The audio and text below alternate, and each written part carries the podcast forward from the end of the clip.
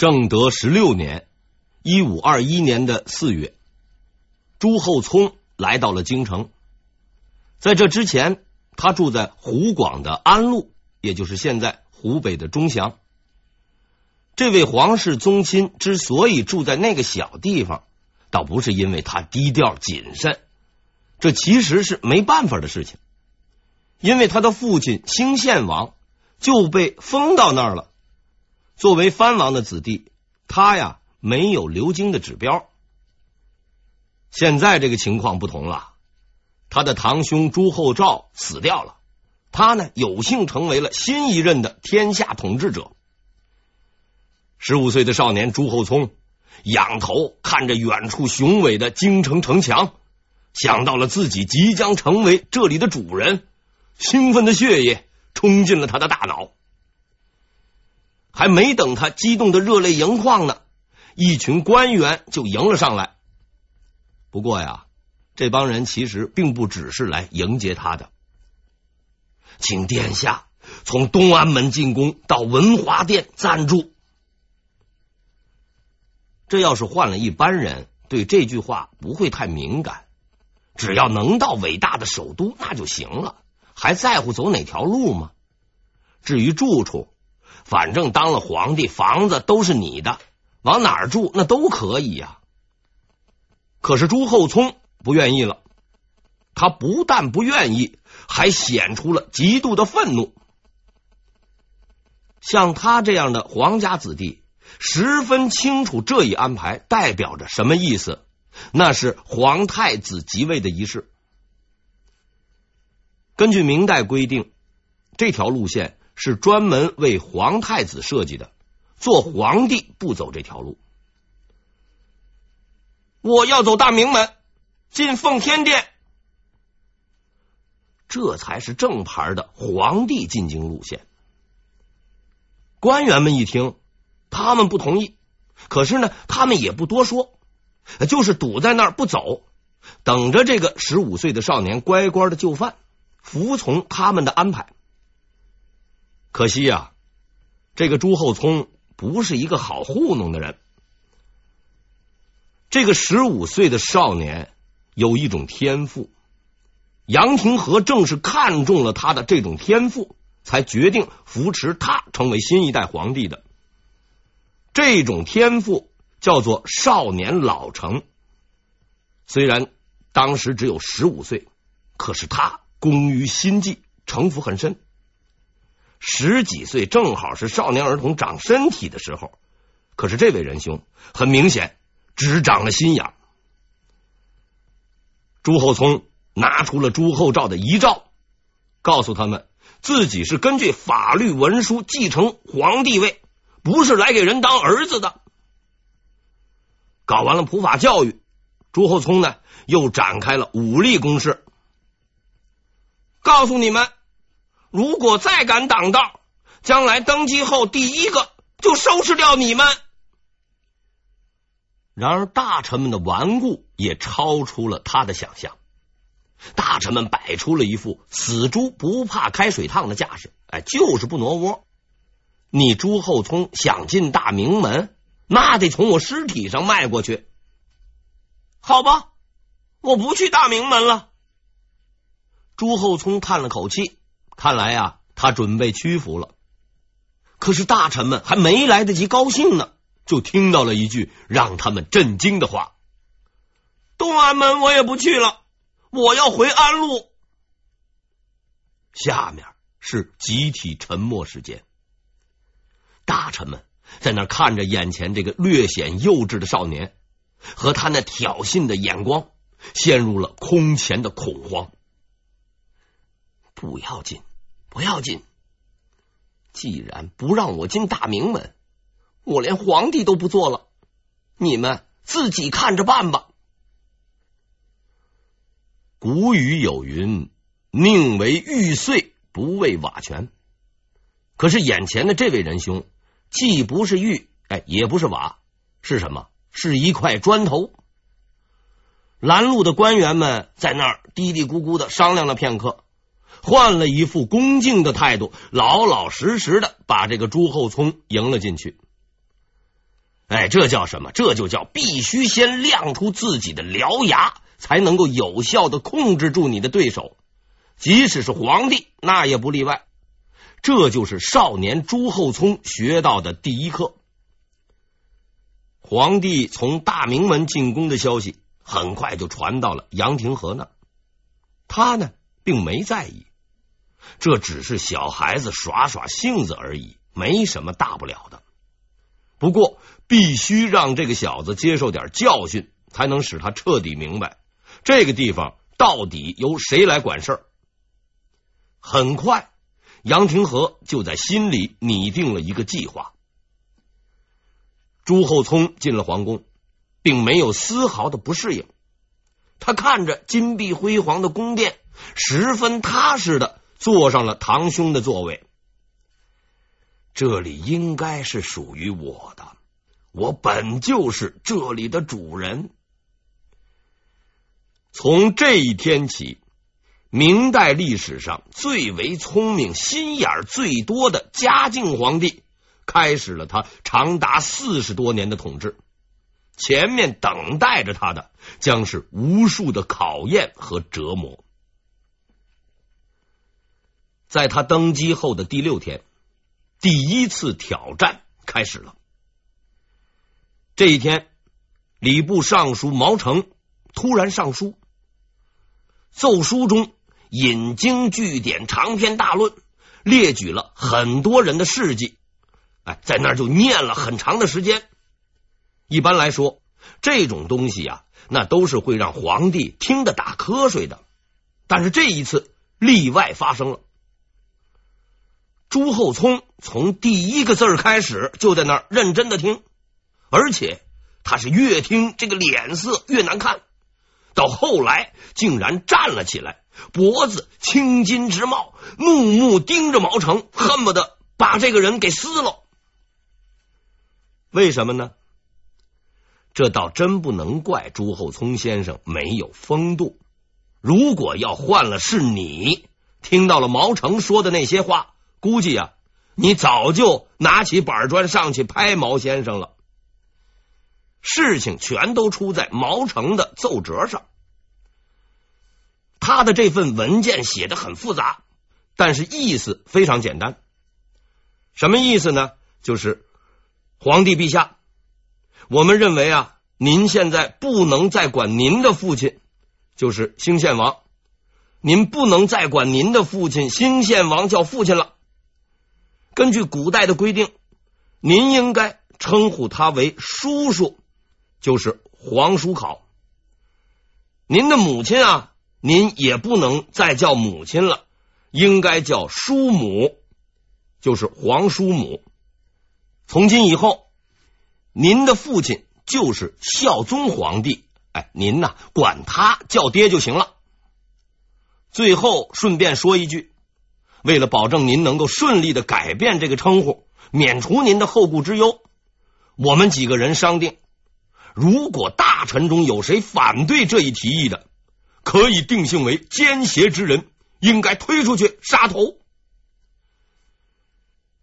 朱厚熜虽然年纪小，但是书读得很早，这篇文章的意思他十分明白。怎么回事？当个皇帝，竟然连爹都给当没了啊！不能认自己的爹，我爹是谁？哎，还得你们给我指定一个。这种事情还能强行摊派？朱厚熜发怒了。父母都能这样改来改去吗？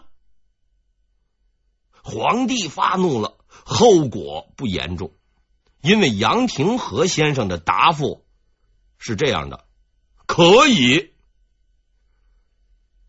朱厚熜不是个笨人，看见朝中大臣们也异口同声的支持杨廷和，他已经清楚了这个人物的可怕。于是，这个十五岁的少年丢掉了皇帝的尊严，叫来了身边的太监，让他呀去请杨廷和进宫。朱厚熜叫杨廷和进宫，并没有在大殿上正式的见面，而是安排他呢进了偏殿。哎，然后朱厚熜恭恭敬敬的请他喝茶，说白了，他是来找杨廷和谈判的。这位少年皇帝用恭维上级的口气吹捧了杨廷和一番，表扬他的丰功伟绩，最后才为难的表示，自己的父母确实需要一个名分，希望你杨先生呢能够成全。可是这个历经四朝、已经六十三岁的老头子，哎，却是一点面子都不给。他呢，在那认真的听取了皇帝大人的意见，表示了啊会认真考虑。之后怎么着？之后啊，杨廷和就跟那肉包子打狗一样，一去不回了。无奈之下，朱厚熜只好和杨廷和玩起了公文游戏。他呢，把表达自己意思的这个文书，哎，下发给内阁，要内阁执行。然而圣旨竟然被杨廷和先生啊给退了回来，因为根据明代的规定，内阁首辅如果认为皇帝的意见不对，是可以把这个圣旨退回去的。这种权力的学名叫做封驳。这个普通老百姓如果有了委屈没处告状，可以去上访。朱厚熜先生连这个最后的退路都没有，难道真的连爹都不能要了？无奈的朱厚熜终于意识到，他虽然是皇帝，却是个孤家寡人。在这座宫殿里，皇帝的称号论斤脉也值不了多少钱。要想得到所有人的承认和尊重，只能靠实力。可是他没有实力，得不到支持，连一个为自己父母争取名分的理论说法都没有。要是论翻书找法条，他还差得太远。眼瞅着父母的名分就要失去了，朱厚熜是痛苦不已，毫无办法。但是天无绝人之路，在他最为绝望的时候，一个合适的人在合适的时间、合适的地点出现了。我们先从四年前说起，正德十二年，北京城刚刚贴出了新一科的科举会试结果，有一个举人在这个发榜处前前后后的在那看了十几遍之后。终于确认自己又没有考上，于是便垂头丧气的离开了。为什么要说又没有考上呢？因为啊，这已经是他第七次落榜。这位仁兄名字叫张聪，他中举人已经差不多二十年，然后每三年进一次京，总是连个安慰奖都捞不着。这次失败也彻底打垮了他的耐心和信心。他呀，不打算继续考下去了，因为要是照着这个情形发展下去呀，没准儿等自己的孙子娶了老婆，还得拄着拐棍去北京考试。就算到时候考上了，估计不久后啊，庆功会就得和追悼会一起开了。怎么办呢？那就去吏部报到吧。按照政府规定，举人也可以做官，虽然官小，毕竟能够混个功名也是好的。哎，就在他准备踏入吏部大门，即将成为一位候补官员的时候，遇见了一个改变他命运的人。这个人姓萧，时任督察院监察御史。他这个御史除了告状之外，也搞点副业。什么副业呢？就是算卦，据说呀，他这个卦算的很准。于是张聪先生抱着死马当活马医的想法，请他呢给自己算了一卦。萧御史拿出了江湖先生的架势啊，测字看相，一套这样的行头下来，然后沉默了，不吭气了。张聪没有心思和他玩捉迷藏，急切的问他结果。沉默了半天，然后这个萧御史说：“再考一次吧。”这不是张聪想要的答案。在科举考试这口大铁锅里头，他已经被烤糊了。只要你再考一次，一定能够考中。萧半仙儿打了保票，更刺激的还在下面。你考上之后，几年之内必定能够大富大贵，入阁为相。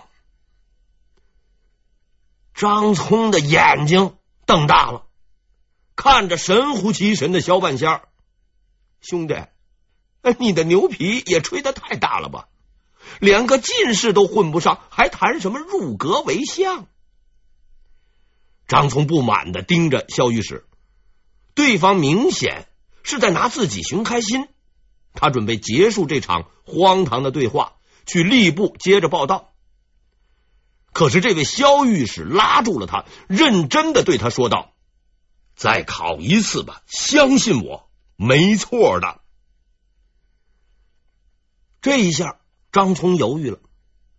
虽然再失败一次很丢人，但是已经考了二十年了。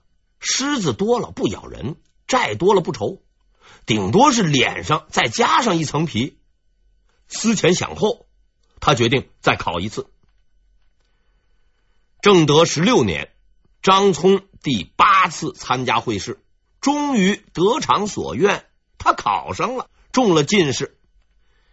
不过这个考试成绩实在不好，是二甲第七十余名。他没有被选中成为庶吉士，这就注定他无法成为翰林。当时的惯例，如果不是翰林想要入阁，那就是痴人说梦。更何况张聪贤弟已经四十七八岁了，这个年纪也就只能是打打牌、喝喝茶，等着光荣退休。这样看来啊，萧半仙仍然是个大忽悠。张聪先生被分配到了礼部，估计啊是礼部的官员对这个半老头子没有什么兴趣，只给了他一个实习生的身份，没有安排任何工作。这个人呐，只要是没事儿做呀，就会开始瞎琢磨。张聪就是典型的范例，他穷极无聊之下。看到了毛成先生撰写的那份爹娘名分问题的研究报告，顿时如同醍醐灌顶，幡然醒悟。他终于意识到，萧半仙儿可能是对的。庶吉士当不上了，翰林也当不上了，但入阁为相依然是可能的。这是一个绝佳的机会。飞黄腾达就在眼前，当然了，风险也是很大的。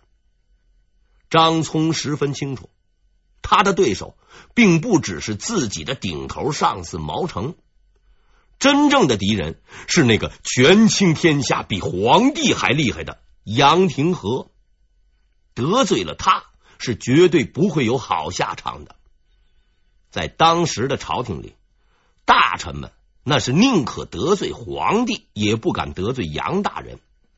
十年寒窗混个功名，大家都不容易。这事儿其实很多人都知道，但谁也不敢多嘴。可是这个张聪是个例外，他这个功名本来那就是碰来的，和捡的差不多。中了进士之后，连个正经的工作都没有，仍然是前途渺茫，实在太欺负人了。光脚的不怕穿鞋的，谁怕谁呀？大不了就当老子没考过好了。张聪先生啊，不算是个好考生，但是他有个特长，精通礼仪学，对于古代的这套形式主义很有心得。此刻，英雄有了用武之地。他是挑灯夜战，四处查找资料，经过整夜的刻苦写作，一篇惊世大作横空出世。张聪先生看着自己这篇心血之作，他掩饰不住自己的兴奋之情，睁着布满血丝的这个双眼，急匆匆的向宫中奔去。明代历史上最著名的政治事件之一——大以礼事件，就此拉开了序幕。这篇文章的内容就不介绍了，比较枯燥，估计啊，大家伙也没有兴趣听。在文中，张聪是引经据典、旁征博引，向朱厚熜说明了一个观点：你想认谁当爹都行。朱厚熜实在是太高兴了，他拿着张聪的奏折，激动的对天高呼：“终于可以认我爹了！吾父子获全矣！”朱厚熜啊！就跟打了激素一般，兴奋不已。他立刻召见了杨廷和，把这篇文章啊拿给他看。在这位少年皇帝看来，杨先生会在这篇文章面前屈服。杨廷和呢，看完了却没有说话，只是冷笑。朱厚熜问：“你笑什么？”呵呵呵呵，这个人算是个什么东西？国家大事哪有他说话的份儿？说完，杨廷和放下了奏章，扬长而去，只留下了气得发抖的朱厚熜。好，好吧，既然这样，就不要怪我不客气了。朱厚熜发作了，他不管三七二十一，马上写了一封手谕，命令内阁立刻拟定文书，封自己父母为皇帝和皇后。我是皇帝，难道这点事情都办不成吗？事实生动的告诉朱厚熜，皇帝嘿也有干不成的事情。如果杨廷和先生不同意的话。内阁的效率很高，反应很快，办事干净利落，连个正式回函都没有，就把那封手谕啊给封了起来，退还给了朱厚熜。皇帝又如何？就是不怕你。朱厚熜是气愤到了极点，他万万没有想到皇帝竟然当的这么窝囊，决心和这个杨廷和先生对抗到底。双方就这样你来我往。斗的是不亦乐乎，实在是热闹非凡。可是上天啊，似乎觉得还不够闹腾，于是他又派出了一个猛人上场，闹吧闹吧，你们不闹得天翻地覆，就别罢休。这位新上场的选手成了最终解决问题的人，但是此人并非是朝廷重臣，也不是手握兵权的武将。只是一个三十多岁的中年妇女，当然了，她也不是什么外人。这位巾帼英豪就是朱厚熜他妈。这位第一母亲本来打算到京城当太后，结果她走到了通州，才得知她不但当不上太后，连儿子都要丢了。身边的仆人不知道该怎么办，于是就询问她的意见。车驾暂停在这里，大家不要走了。第一母亲突然发出了怒吼：“你们去告诉姓杨的，名分未定之前，我绝不进京。”